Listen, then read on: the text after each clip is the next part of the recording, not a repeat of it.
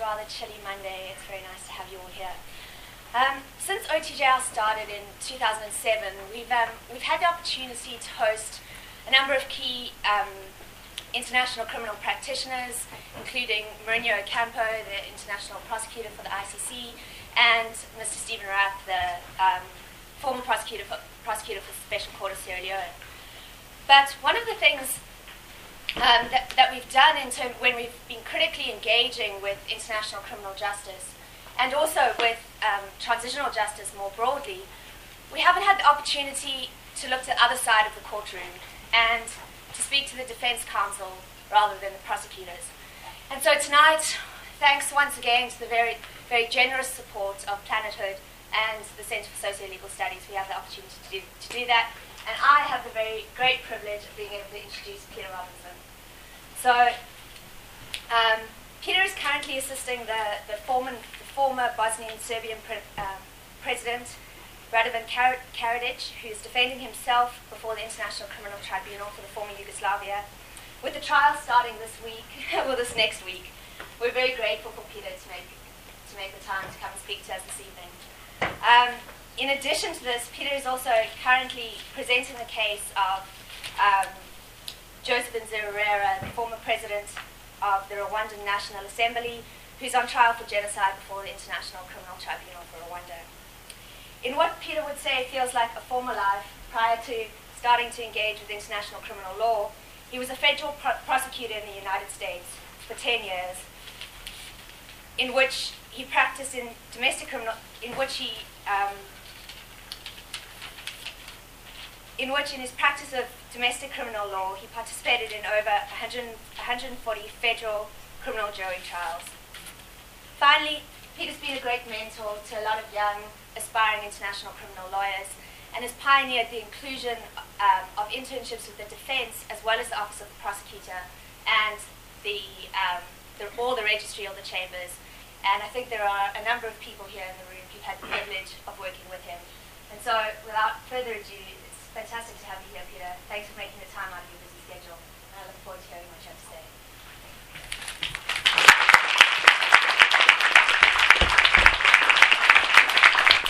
Thank you very much. Nicole Hama was uh, one of my absolute best interns in Arusha, the ICTR, and uh, actually I have to say that I learned more from her than she learned from me, which is quite a thing for having an intern. Anyway, here I am in my robe. I thought I'd show you guys what what it looks like to be a defense lawyer because I'm here to inspire you about what the defense does and how important the work is of the defense in international criminal justice. You know, I always wear this robe whenever I can because in the U.S. you don't get to wear a robe unless you're a judge. And in order to be a judge, you have to be politically influential or uh, somehow uh, close to somebody who can appoint you to that position, or you have to be a good politician to get elected. Now, none of those above. So the only way I can get to wear a robe is to be a criminal lawyer in the international tribunals. So I'm famous in the ICTY for wearing my robe like really early in the morning when there's no court until the afternoon. I out to the cafeteria in my robe, and there's sort of an ethics among people who, who really regularly wear robes, you don't put your robe on until you're in the robing room right outside the courtroom. But I totally ignore that, and I'm wearing my robe every chance I get. So I'm going to wear it for you today. So uh, um, as Nikki said, I was a federal prosecutor in the U.S. Uh, after I finished law school, and I was used to working with the FBI and the Drug Enforcement Administration and the U.S. Customs and I thought I was a really good lawyer because I won almost every case. But uh, having all those agencies behind me was really the secret to my success. And uh, after about 10 years, I started with the smallest little cases, and I got up to be doing more and more exciting and significant cases until finally I decided that I was ready for a new challenge and I would be a defense lawyer because that was really all I knew was criminal law. I was only reading criminal cases and criminal jurisprudence, and the idea of going and working in another field uh, didn't seem very interesting to me, so I decided to go to the dark side and become a defense lawyer. and it, it immediately uh, became apparent to me what a big difference that was because I, the first case I had, I was asked to go and meet someone in Germany who had been arrested for money laundering. So I flew to Germany and I met this client, and then I came back into the United States. And when I got to customs, normally I would show them my credentials as assistant United States attorney, and they would carry my bags to my car and be really nice to me. So I came into the United States, and they asked me what I was. I said, well, I'm a lawyer. What kind of law do you practice? Well, criminal law. What, what were you doing in Germany? Well, I was there to see a client, and what's the client charged with? Well, money laundering. So I practically had a strip search that first time. And then I used to file motions as a prosecutor once in a while. I almost always win. And in the first case I had in the court there, I lost like 12 motions in one day. More than I'd lost in my entire career as a prosecutor. So I got to see how difficult and challenging it was to be a defense counsel.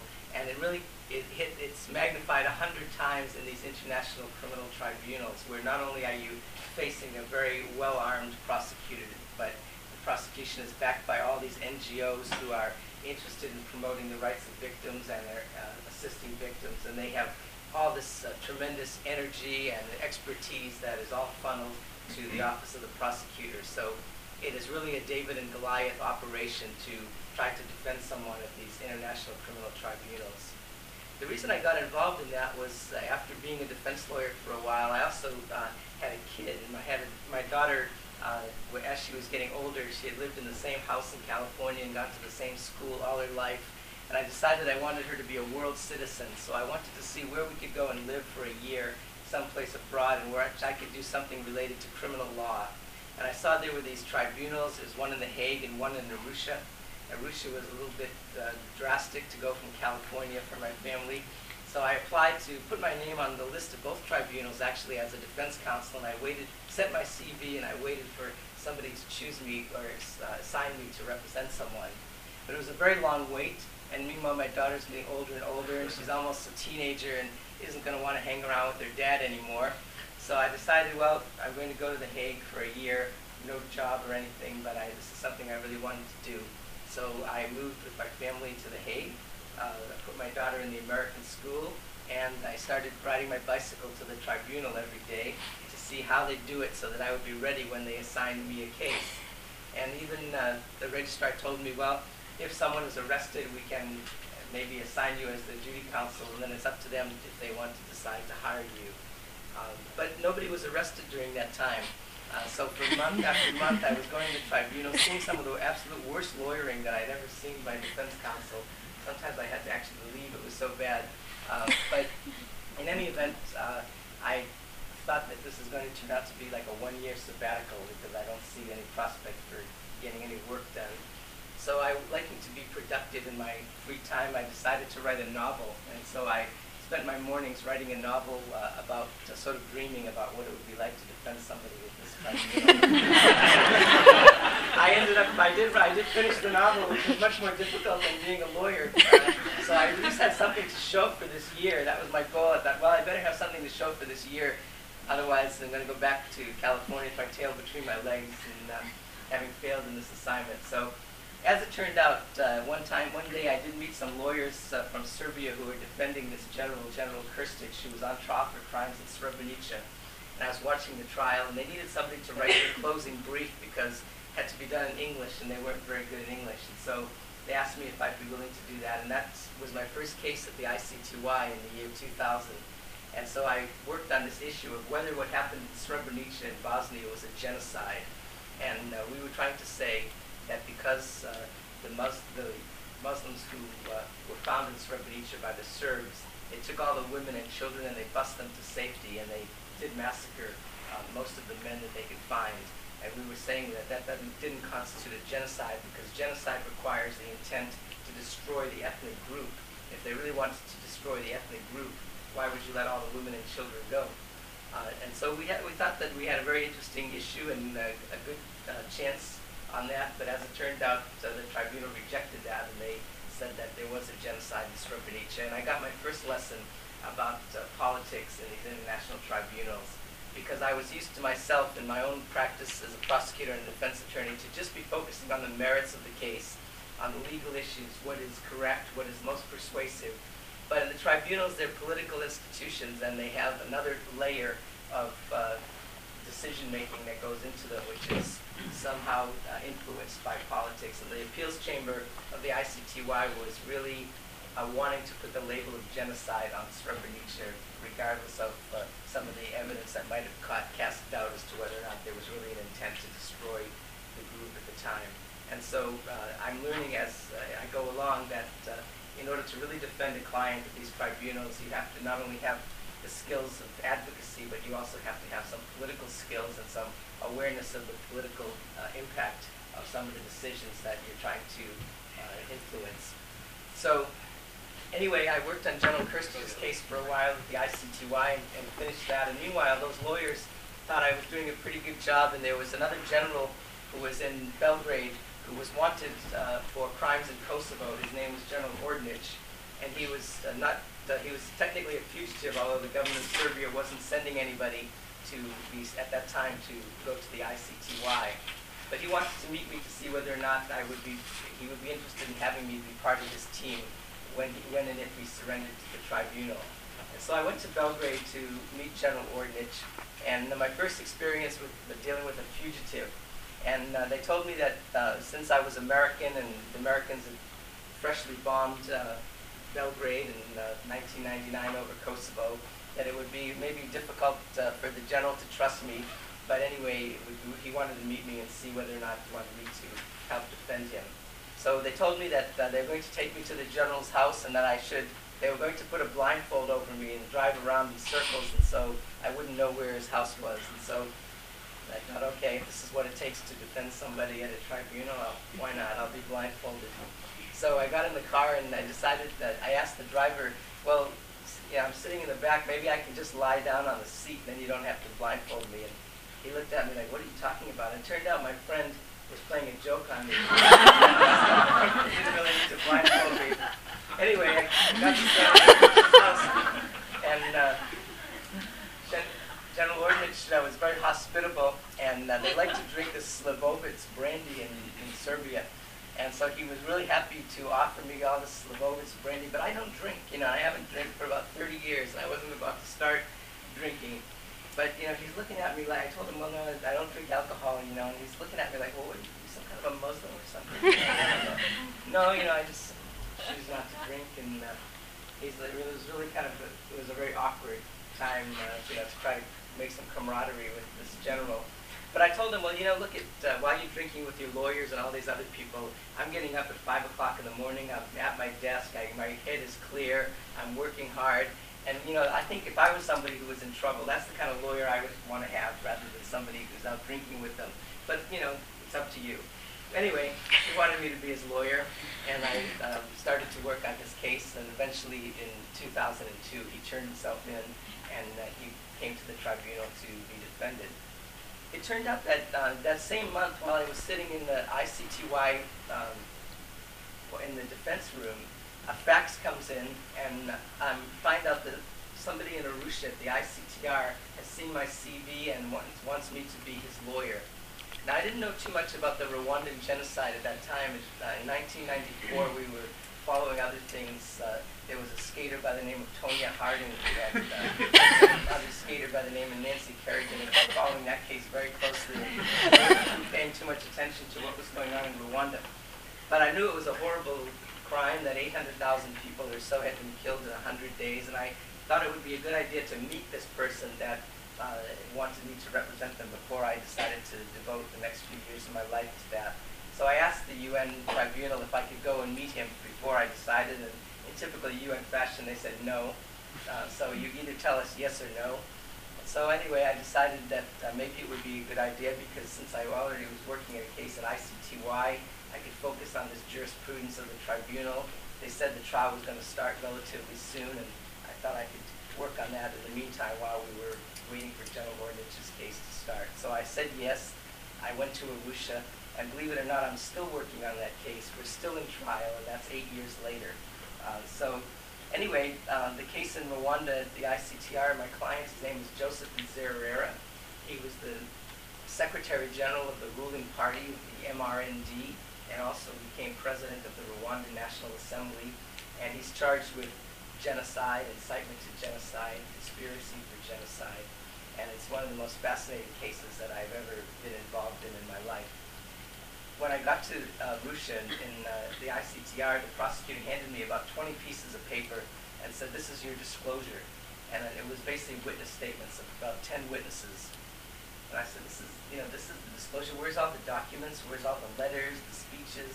And he said, no, in Rwanda they didn't write anything down, so you don't get any of that. There's just nothing. We have these witnesses, and they're going to testify, and that's what you get. Well, I found that that, that wasn't true, that in fact in Rwanda they were of meticulous about uh, making, writing letters, about the broad, taping their broadcasts on the radio. But I ended up having to put together myself a database of all these contemporaneous documents which we could have collected over the years to try to show exactly from some reliable source, a contemporaneous source, what happened. And so now I have over 20,000 documents in this database uh, and I have a much better uh, documentation based than the prosecutor does in Arusha, just because we went out and systematically tried to collect everything. Because in order to defend somebody, when you have two ethnic groups with very strong feelings against each other, and a lot of people with different interests in telling the story the way they want to tell it, somehow these documents that were generated at the time have a lot more value, and so we put a high premium on trying to collect those, and we use them all the time in the trial. I also uh, asked when I got to Arusha, well, how do you, how do you, where's the jurisprudence? And they said, well, occasionally we'll post some decision on the website, but you have to look, and you don't have access to our internal system. Only the prosecution and the chambers do. So, you know, basically you're on your own to try to learn, uh, find out the jurisprudence of what other decisions have been made in cases, in other cases at the ICTR.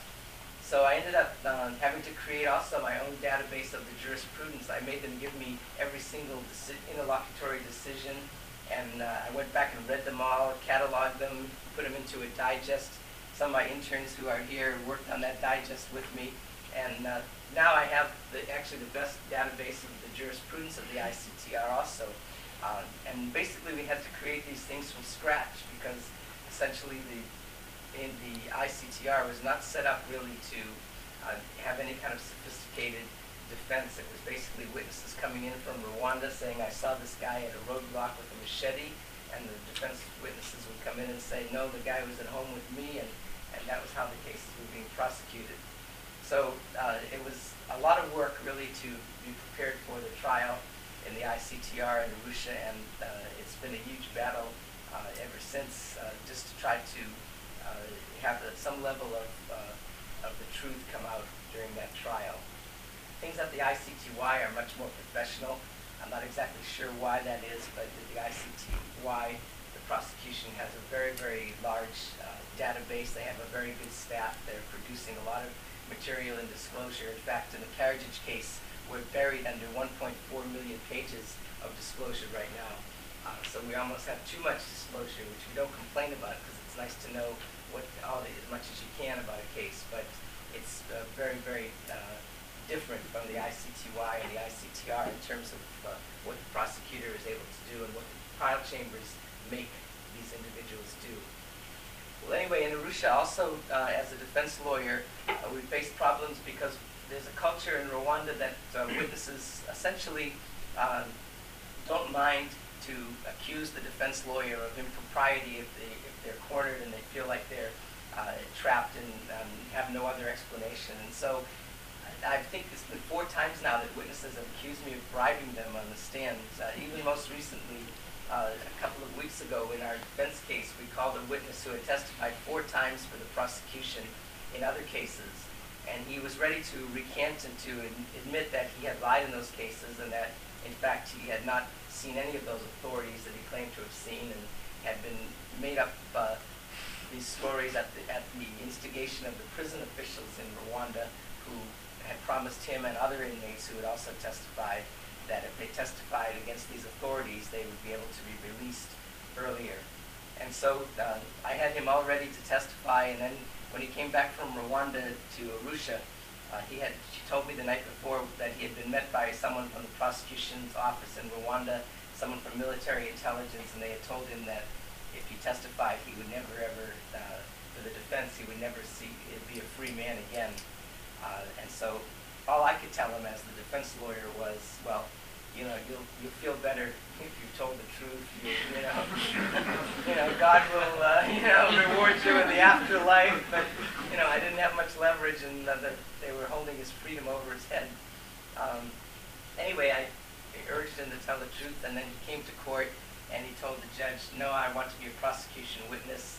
I'm going to uh, tell, you know, I'm going to uh, say that uh, everything I said before was the truth. These people, authorities, were doing all the killing.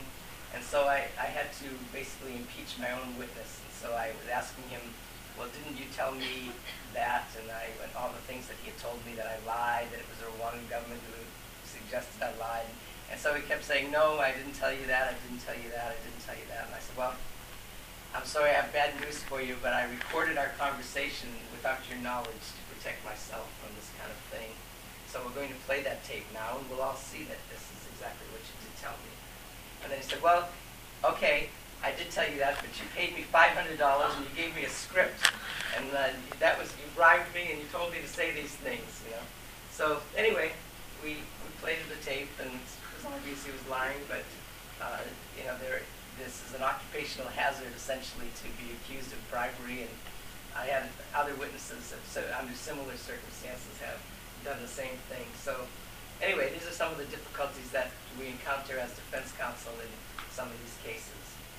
Now, I want to tell you a little bit about the Radovan Karadzic case, and I'm going to uh, open up so you can ask me questions uh, if you would like. But um, the Radovan Karadzic case was, uh, for me, is really interesting because I started off, as I told you, working on this Krstić case, and we worked on Srebrenica events.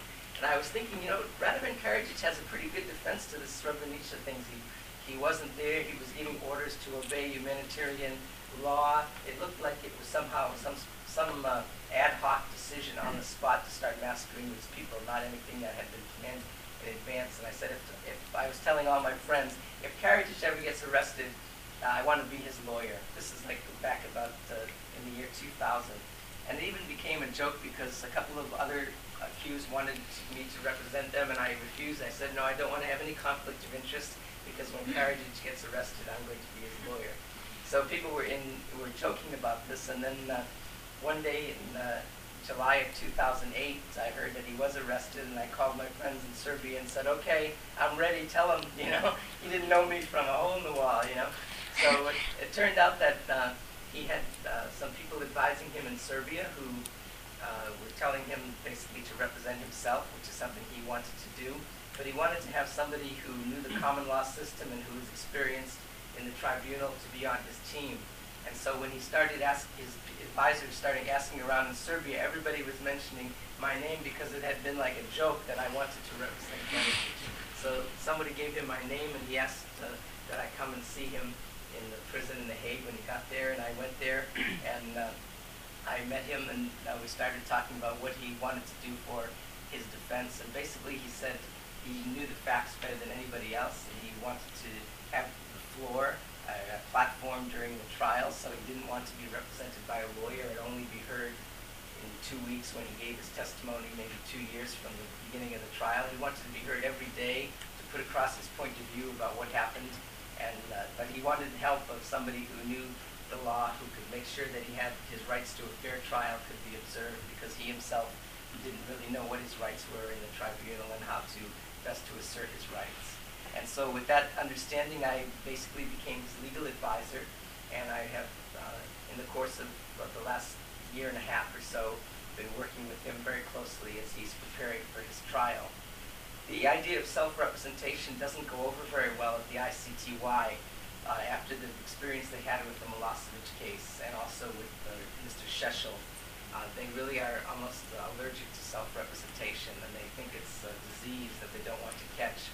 And so they've done everything they could to discourage uh, Karadzic from representing himself. They offered if he had, took a lawyer, he could have uh, full defense funding for the trial, which would basically include uh, seven people and uh, maybe, uh, I don't know, $40,000 a month worth of uh, assets that the tribunal would be paying towards his defense. But if he decided to represent himself, he was going to be entitled to one person assisting him during the trial who would be paid 25 euros an hour for 150 hours a month. and that was the stark choice that uh, he was given. And so we decided to try to put together a team of pro bono people as much as we could to try to enable him to defend himself as best he could without these resources that uh, would otherwise be available to him if he had a lawyer.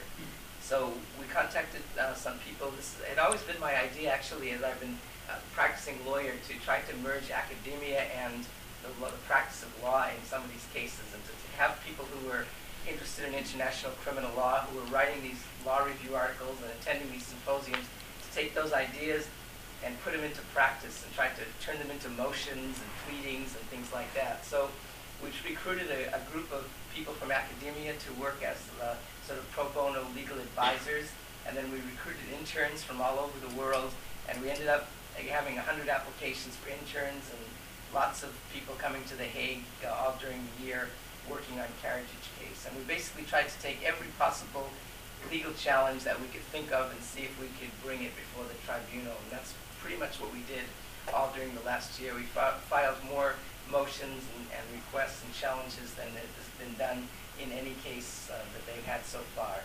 And we tried to make them credible. Uh, if there's no uh, merit to a motion, we didn't file it. If there was some merit, we filed it, whether or not uh, it was going to succeed or not. And so we tried to make the, the jurisprudence of the tribunal as good as possible with the strongest advocacy for the defense that we could muster.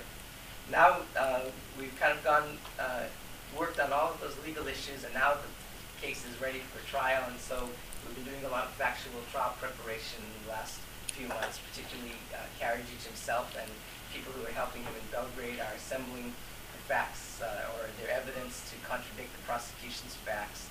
And he's going to be making his opening statement on Monday. Uh, and we've had some victories because even last Friday, uh, the president of the tribunal overturned the decision of the registrar that Karadzic would have to defend himself alone with just one person, and they've ordered that five people now can be uh, paid to assist him during the trial, including an investigator and a case manager. And so uh, Karadzic originally was going to boycott the trial, saying, how can I face, how can I have a fair trial with me and one other person against some 20 people who are working for the prosecution. But now that the president has decided that he ha can have the same essentially support that someone would have if they were represented by a lawyer, he's ready to go ahead and he's going to defend himself as best he can in the trial. People ask me what it's like to work with Radovan Karadzic and, and uh, how what it's like to represent to be one of his lawyers. And uh, it's really interesting. I've learned this also from my case in, uh, in the Rwandan tribunal. For someone to become a leader of a country or a leader of people, no matter how small the country or how different the, that uh, culture is from ours, they have to have a lot of really personal qualities of charisma and personality. And Radovan Karadzic has that in spades. Uh, he's very, very personable he has an incredible breadth of knowledge. He's, first of all, has been a poet in his life, so he has all this literary uh, information. He's been a psychiatrist, and he has a lot of medical knowledge. Uh, he's also very religious in Serbian Orthodox religion. He has all these stories about the saints and the, this uh, long history of uh, the Serbs and their religion. And so he has this tremendous breadth of knowledge. When you're sitting down talking to him, he can bring out, uh, draw from an incredibly wide a variety of sources and information. He's also very funny. Uh, he's very, uh, very, very bright. Uh, works very hard, and so he has all the kind of qualities that would, you would have in a leader of any other country. Uh, and it's really uh, very enjoyable to to work with a person like that. And, and I think sometimes uh, the more serious the crime that someone is charged with, sometimes the easier it is to defend them on a personal level because they tend to be these people who are accomplished and, uh, skilled in communications and personal relations. And so as a, just on a, on a human level, sitting down in a small room with that person day after day, it's actually quite easy to do that. Um, now, the last thing I wanted to tell you about uh, how, what it's like to defend somebody in, in these tribunals is uh, that the role, is, at least as I see it, of a defense lawyer in these tribunals is really one that promotes the fight against impunity. You know, I, I have even on my wrist here uh, a couple of these bracelets. One of them is against uh, blood diamonds, and the other says genocide never again.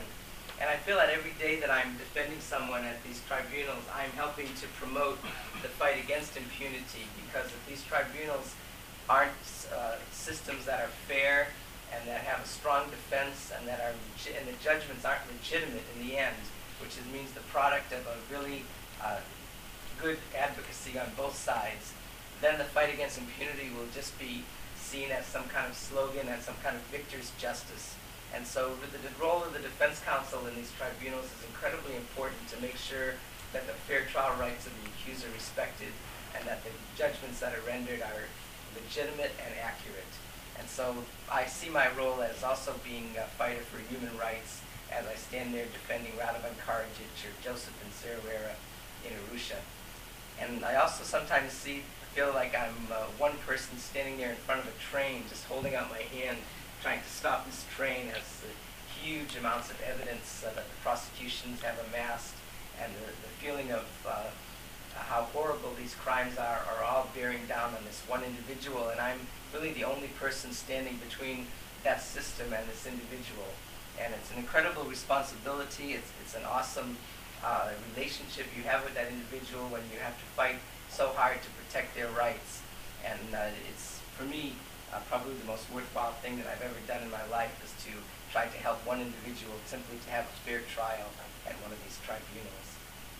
Anyway, I've been talking for a long time, so I'm ready to answer any of your questions if uh, any of you would like to ask. Yes? Thank you for your uh, evening. Um, I was quite struck by um, the description of tragedy as all the previous time, and you did dwell on the positive aspect. Do you think, in a way, you may start to have this Stockholm syndrome where you really, you really get to like and um, have, have an innate psychological urge to look past perhaps, then that's that response? Yeah, you know, I think it, it certainly makes my job a lot easier if I like my clients. So I, I think I'm predisposed to like them if I can. But on the other hand, uh, I've also represented people who are really uh, nasty individuals and uh, who have uh, uh, committed crimes. Maybe more, uh, they were the ones that held the knife or the gun or you know committed a violent act. And uh, so I've had the experience of both ways of representing people I like very much and representing people I really don't like. But nevertheless, I'm going to do the absolute best job I can for them. Uh, but it, it, uh, you're probably right. I mean, I'm definitely predisposed to want to like my clients, and I realize that uh, it makes it a lot easier for me if I can uh, have a good relationship with them rather than one where I'm feeling disgusted to sit down with them. Yes. Just a, just a comment, Peter, on, on what you're talking about. Uh, my dad, Ben Ferenc, was a prosecutor in the Einsatzgruppen case in, at Nuremberg. And one of the things that he talks about frequently when he lectures is the fact that the defendants in that case were very well educated people, very sophisticated, very, very cultured people.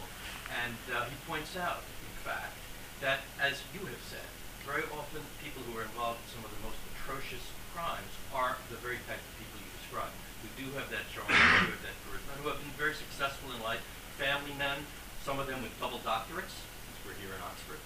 And um, so it is, it's a, a, a sad irony that we see this.